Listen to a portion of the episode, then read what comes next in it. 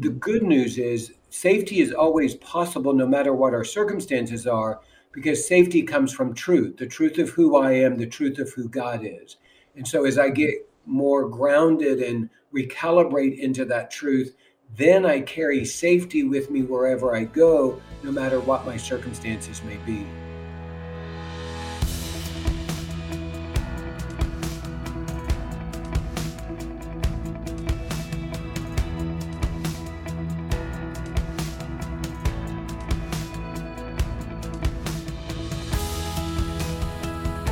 To the Faithful and True podcast.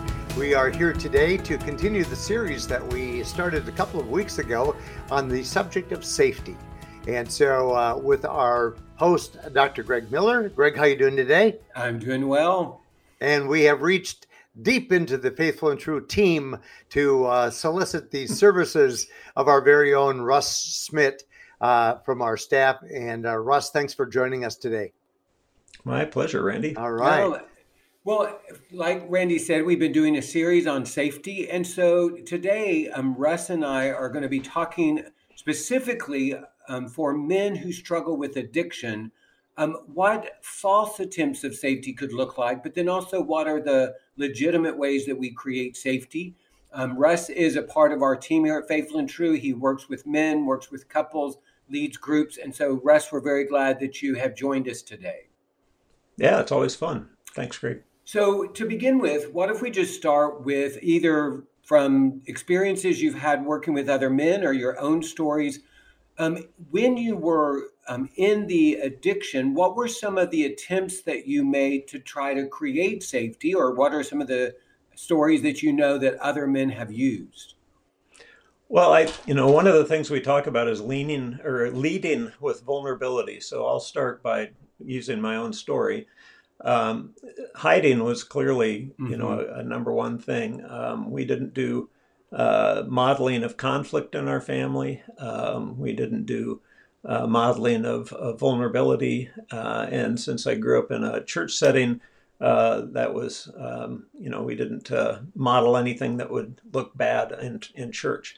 So, um, you know, early on, I, I learned pretty quickly that if I was going to stay out of trouble and feel safe. Uh, that I would, you know, hide feelings. I would hide um, uh, things that I'd done wrong. I got really good at lying. Um, got really good at uh, meeting my own needs in terms of the addiction and in secrecy and that type of thing.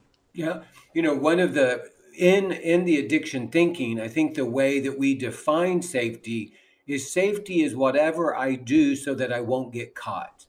Um, it's that system that I create to avoid what would be the consequences um, or the natural implications if someone were to know um, what was going on. And, you know, I, mm-hmm. I would say that for the men who struggle with addiction who come through the workshop, and maybe for those who are listening, the thing that you mentioned is the number one thing that we learn. We try to create safety by hiding and lying and the I like to use the language of we perceive we are safe or we perceive that we are unsafe. Because what's true is a lot of times we perceive that we are safe, but we are actually unsafe, or we perceive mm-hmm. that we are unsafe and we are actually safe. And one of the mm. things that creates that sense of perception are the experiences of the past. Um, so for a lot of men, growing up, maybe there was this sense of uh, invasion or abandonment. Um, things happened that shouldn't have happened, or there were needs that went unmet. And so, how they begin to accommodate that, how they begin to adjust to that, begin their system of creating safety. Does that make sense? Of course. I, you know, one of the interesting things is that part of my former life as a physician, uh, I would ask kids uh, how they dealt with stress all the time. And what um, amazed me is number one, that kids would have a, a, ready answer for that down to the age of five. Uh, they, they kind of knew what I meant by stress. And 99% of the responses were some form of uh, taking their mind away from their stress. Mm-hmm. So it wasn't dealing with their stress or talking about their stress. It was going in their room and listening to the radio. Uh, obviously, more recently, social media, video games, um, reading a book, going on a run uh, sometimes. But it was mostly you know, pulling themselves away, isolating, and trying to take their mind off of the stress, which obviously um, when they're when they're done taking their mind off it, the stress is waiting for them hmm. there. You know, so if one of the ways that we try to create safety in a false attempt is through hiding and lying, then the second thing you're identifying is it's through avoiding, where mm-hmm. there is something that is creating chaos, there is something that is disruptive. And so we try to create safety by avoiding it and removing ourselves from it. And we can do this literally. I can leave the house if I'm in a stressful environment. I can do it creatively by using my imagination as I play, or I can do it through media, whether it's reading a book that I can escape into, playing a video game, or watching TV or watching sports. But that old pattern of when life gets difficult, challenging, overwhelming, then I create a system of safety that's based upon me avoiding that which is creating the chaos. Mm-hmm. And that can come from a number of different ways. I mean, you, the end result of hiding or isolating or numbing uh, uh, can look the same, but the causes of it, the reasons why you do it, can be different. For instance, if you're out on the playground every day and they choose teams and they always choose you last, uh, what are you going to do? Well, you're going to make yourself scarce when they choose teams. Um, if your parents are constantly fighting all the time, uh, you're going to go up to your closet, shut your room door and your closet door, and uh, put your earbuds in and try and drown out the the sounds. Um, if you do poorly in school because you have a learning disability or ADD or some such thing, you're going to isolate from from your studies. You're not going to want to address your studies. You're going to want to push those aside so you don't have to deal with the the stress of not doing well. So all of these things make sense. It's kind of a, an automatic thing that you do as a human child. Um, and uh, it uh, not something that works for you as an adult generally. Well, and uh, one of the things that we often talk about is the reason that, as and again, at Faithful and True, the population that we deal with are men who struggle with sexual addiction, um, their wives and couples. So we use the masculine pronouns um, but what we know is both men and women can struggle with sexual addiction.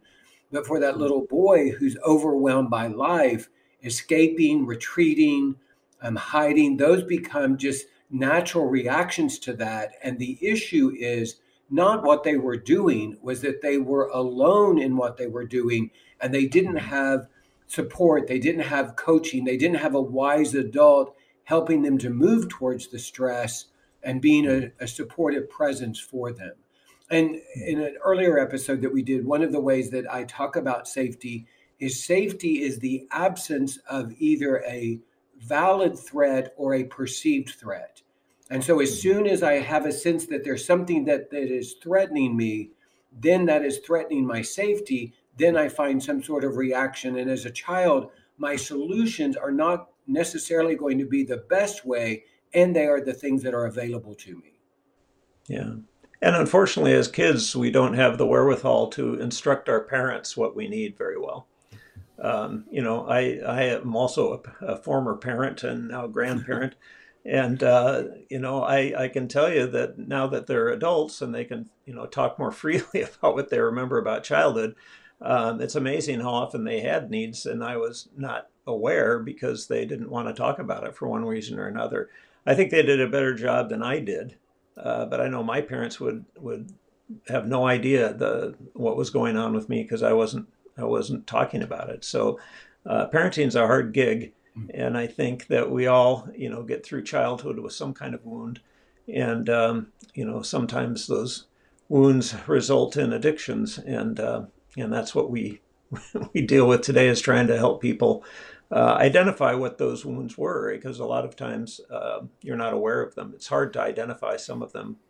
Um, say, some for some people, safety is really obvious. We have men that come through here that have been physically abused, sexually abused, um, extreme neglect where they're left basically to to raise themselves. Uh, those those are, I think, a little easier to identify uh, where you were seeking or what you were seeking safety from. I think it's a little trickier for a lot of men when it's uh, the safety that they are feeling is a lack of uh, attention, you know, or a lack of emotional uh, a place to have emotional vulnerability. That that was never modeled to them, and so if you can't express your emotions, you can't express your needs. Uh, that's going to feel uh, intrinsically unsafe. Um, and you're going to be uh, highly avoidant of any kind of potential vulnerability. Um, and it can show up in all kinds of weird ways. I remember in when my church, if anybody was up singing in front of the church, I would never make eye contact because I was so afraid they were going to make a mistake. Um, and that was, you know, directly from my own experience in, in sports and, and uh, you know, singing and playing piano and so forth that I, I felt tremendous anxiety that if I made a mistake that it would uh, reflect on me as a person. It wasn't just a mistake. It was uh, enhancing my shame, which is the other thing that we deal with. And I think a lot of men are, uh, have safety issues around their shame. Hmm. Well, in, in that particular example, what happens is not only am I feeling my shame, I'm picking up or reading the shame of the other person, whether it exists, and I'm also mm-hmm. starting to carry their anxiety. Um, that mm-hmm. idea that if they make a mistake, that will create anxiety for me. So even acknowledging that somebody was singing kept you from being able to be safe in that moment, anytime there was a performance that was going on. And mm-hmm. one of the things that is true is we teach at Faithful and True that we believe everybody is invaded and abandoned. Everybody, in some way, um, something happens to them that should not have happened, either in the home or out of the home or both. We be, believe everybody is abandoned. They have needs that go unmet, and that can be in, in the in the home or out of the home. So all of us have this vulnerability, and we have these experiences where we're not safe. And once coping and addiction opportunities enter into our life, we are vulnerable to choosing those. And one of the things that we see for a lot of the men that we work with is their addiction was actually an attempt to create safety. I often refer to porn and masturbation as the panic room. Um, there was a movie several years ago about a panic room, and the panic room is that place you go to when someone breaks into your house and it's self contained. And the imagery is if I go there, I shut the door, I lock the door, I will be safe. Nobody can get to me. And eventually, that's what the acting out behavior becomes. It's this false sense of safety. But in the moment when I'm looking at the porn, uh, looking at the computer, and I'm masturbating, or I've gone to a strip club, or whatever my acting out behavior is, I have this sense that in this moment I am safe. Mm-hmm. Yeah, I think there's an element of taking your mind off things. I think that's part of it. I think part of it is that kind of sense of uh, being in this addiction zone, you know, that that we've experienced, where when you're acting out, you don't feel like you're really in your real life. You're in this kind of parallel life, and that feels more safe. Um, and I, you know, obviously, it's it's a lie, um, and uh, we we know that when we come out of our uh, after acting out, you know, that's when our shame kicks in because we realize that um, it actually made things worse. You know, this thing that we did that creates some safety uh, actually makes us feel more unsafe when we're done acting out and the cycle continues. So um, I, have, I have a lot of compassion for uh, you know those those people, both men and women, uh, that look for ways to feel safe, and that that tends to bind them up. And it can be something really simple. I remember uh, my one of my roommates in medical school was an army guy, and uh, when we moved into the, an apartment together, uh, the three of us, um, he did not feel safe until that apartment was clean. Now, to me, me clean means you know vacuuming, and if we're really uh, serious, maybe a little dusting. he was down on the on the floor with a toothbrush, uh, cleaning between the the tiles. He pulled out all the appliances. I'd never seen anybody do that, and cleaned uh, behind all the refrigerator, the stove, all that stuff. He got into the bathroom, and and uh, it, it looked like a commercial. It gleamed. Uh, and that was normal for him. He'd moved so many times in the military, and that was a something that he did uh, to make himself feel safe uh, when he moved into a new place. And so, you know, that's not as as um, obviously uh, hurtful as as an addiction is, but it is something that um, you know he carried over into his adult life as a way to feel safe. Is he available on Thursdays? yeah, I don't know. I'd have to call him up and see. Yeah. What What's true though is anytime we have obsessive thinking or be, uh, or an obsessive behavior, um, there is this element that we're trying to create safety, and there is a, a destructive, painful component to it, whether it's obvious or not. Because mm-hmm. the reality is, I can clean that house or I can work in my yard, I can do those things that I think are going to create safety for me. And ultimately, maybe temporarily they do, but that sense of safety is elusive. Um, and mm-hmm. so, understanding these false attempts to create safety, the, these illusions of safety, still leave me in my anxiety and my fear. You know, one mm-hmm. of the the principles is this idea that uh, we, I believe, that fantasies are an attempt to exit reality, attempt to be rescued from something and be rescued to mm-hmm. something. So fantasies are another way that we try to create safety um, whether it's a sports fantasy, a professional fantasy, a spiritual fantasy, a relational fantasy, a financial fantasy, or a sexual fantasy. I'm wanting this imagery, this fantasy to take me someplace else. And the premise is wherever else I go, I will be safer than where I am now. Yeah.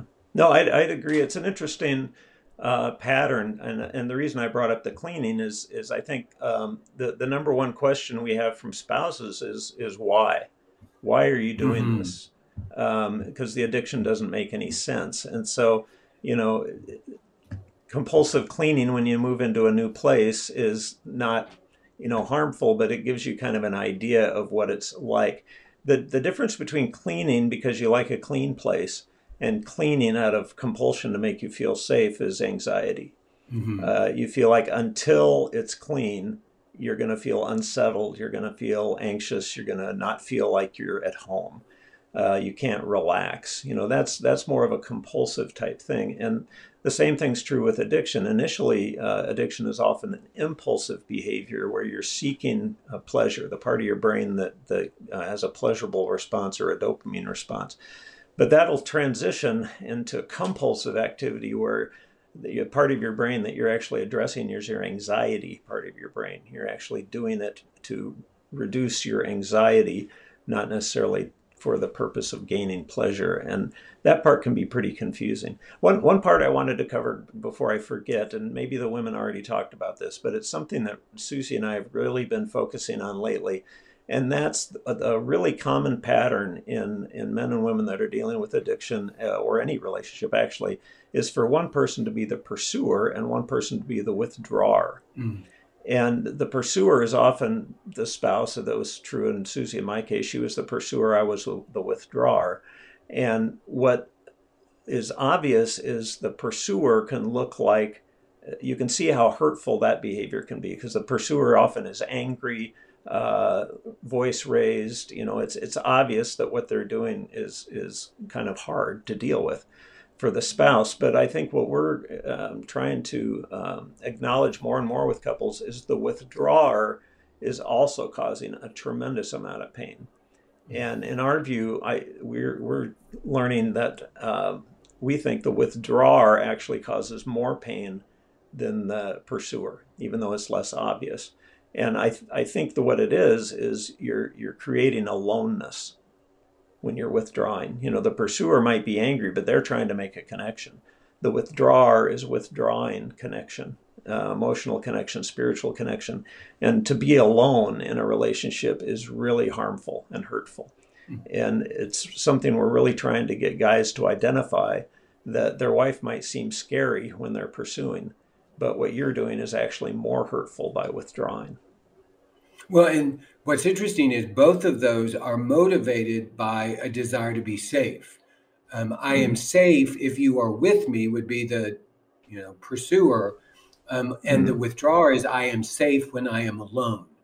And this mm-hmm. idea that when we are both trying to create safety, but we do it from different approaches, that's part of what creates the chaos in the relationship. And what's interesting, mm-hmm. and you you've alluded to this with the cleaning of the the apartment, the energy is different if I have a desire for a clean apartment, and so my energy is about desire versus I can only be safe if I have a clean apartment. That mm-hmm. creates a very different energy because now it's about managing or medicating my anxiety. And as you identified, if my apartment's not clean, then I can't be safe, therefore I'm going to be anxious. Whereas if this is about a desire, I like a clean apartment, that's my preference, and I can be safe in an apartment that's not clean. Well, with yeah. that, let's talk a little bit about what does healthy safety look like in the context of recovery and that person that's trying to go from addiction as a way of creating safety to living in true safety? Well, the, the good news is that it's possible. Uh, the mm. bad news is that it's hard. yes, that it takes it takes time, and um, you know, so uh, I'll use myself as an example again. Um, you know, one of the things I had to learn is that when Susie was angry, um, that was not a threat to me. That was not something that she was doing to shame me. That was something that she was doing because she was hurt and she wanted connection, and I was withdrawing. And I had to disconnect my reaction to anger because I never observed anger growing up. My, my folks are in their mid 80s. I've still never seen them fight uh, in, in front of me, anyway. Um, so you know, to, to marry into a family where they were better at acknowledging it when they were angry was uh, really intimidating to me. So I had to show up and be willing to accept the fact that people can be angry in general. They can be angry with me, and that doesn't mean they don't love me. Mm-hmm. And, and that was a very hard thing for me to do. Somebody can be angry with me, and I can be safe that would be the next step. Yeah, which you know there there's a uh, uh, everybody loves Raymond episode. That's perfect with this. His little tiny wife uh, is is angry with him and pushes him up against the you know he backs up against the bookshelf and and after she's ranting on his behavior, she finally says, "Don't you realize what I really need right now is a hug?" And uh, his response is, "You mean when you're trying to kill me?" you know it's, it's something like that. So I, I, think all of us can identify with that idea that it doesn't look like what you need is a hug. It looks like what you need to do is bloodlet me. Um, and i think that uh, it takes real effort and real communication uh, to to be able to to stand there and accept um, being uncomfortable um, uncomfortable well, for, something we uh, for the person who has created safety through hiding and lying and image management, the transition then is to begin to believe I can be safe no matter what somebody's reaction is. So somebody can be angry at me and I can be safe. Somebody can withdraw from me and I can be safe. And that trying to uh, avoid consequences through hiding or trying to manage outcomes through some sort of deception I have to begin to believe that no matter what their reaction is, even if they leave me, I can be mm-hmm. safe because my safety isn't dependent upon them and their reaction. Mm-hmm. And for mm-hmm. those of us who grew up in chaotic environments where the environment in some way was defining us, it's difficult for us to begin to believe that. Yeah. I think the the number one thing or number one, I shouldn't number them. A thing that's helpful is uh, is that um, uh, the idea that when our wives are, are happy or they're they're you know things are going well, that we feel like that's not the time to bring up something difficult. You know, and and that's a real change of, of pattern for us. Is that I I come to Susie and it's easier for me to say, hey. Uh, I I have to own that yesterday when we had that conversation, I was defensive about it right and so i'm i'm leading with with owning with with you know talking about what's going on with me and that's a lot easier to do when we're both calm in in the midst of an argument it's almost impossible uh, and so uh, you know practicing that idea of leading with bringing up things that that are potential conflicts i need to talk to you about you know the way that we're handling uh, child raising right now the way that we're handling this discipline issue. It's I don't feel like it's going well. I need to talk to you about that. Uh, for many guys in our program, that the idea of doing that is is really scary. Um, well, and, and and part yeah, go ahead. Well, and I would just want to highlight that that idea of ownership. That one of the things that we see for individuals and also in coupleships and other relationships, one of the things that creates safety is ownership And ownership isn't just when I acknowledge something, ownership is when I understand a plan to change and I implement that plan. So mm-hmm. as the more I can own, take responsibility for myself and get out of that blame shame pendulum, that's contributing and creating safety for myself and contributing safety for the other person. Mm-hmm. Yeah, one of the lies we have to deal with is the idea that we can control the, or we're responsible for the other person's emotional state. Mm-hmm. You know, the idea is if I do everything right, if I, you know, uh, behave correctly, then we'll have a happy home. Yeah, she'll be happy. Um, and that's, yeah, yeah. We we hate the phrase, uh, Susie and I, uh, happy wife, happy, happy life, life, happy wife. Yeah, yeah. We hate that. We hate that uh, I, I, don't think that's true. And so, you know, another thing we practice is trying to be honest uh, when we think that our wives might disagree with us. You know, and that's that takes a lot of courage too. You know, when I when I started, and, and a lot of guys are like this, they'll they'll not have any opinions, and they they grew up knowing if I don't have opinions, then nobody can disagree with me. Yeah. If I don't have opinions, it. there's no conflict. Yeah. So, you know, part of recovery involves being honest and having an opinion. And it's really hard for a lot of guys to, I mean, they literally don't think they have any opinions, but I think it's because they just have a lifetime of, uh, you know, deciding that whatever happens is fine with me. Well, again, and that the idea is if I don't have opinions, I can be safe. If right. I'm not seen, I can be safe. And what mm-hmm. we're encouraging men to do is to find their voice, to become the men that God created them to be, and to be safe in that. You know, mm-hmm. um, this this idea of safety is so foundational to who we are that recovery is um, dependent upon our ability to be safe within ourselves and the truth versus dependent upon somebody else. And the good news is safety is always possible no matter what our circumstances are because safety comes from truth the truth of who I am, the truth of who God is. And so as I get more grounded and recalibrate into that truth, then I carry safety with me wherever I go, no matter what my circumstances may be. I think that's really good, Greg, because I think the spiritual aspect of this is huge. Mm-hmm. Uh, I know that part of recovery is reevaluating my relationship with God and reinterpreting what the scriptures say about God.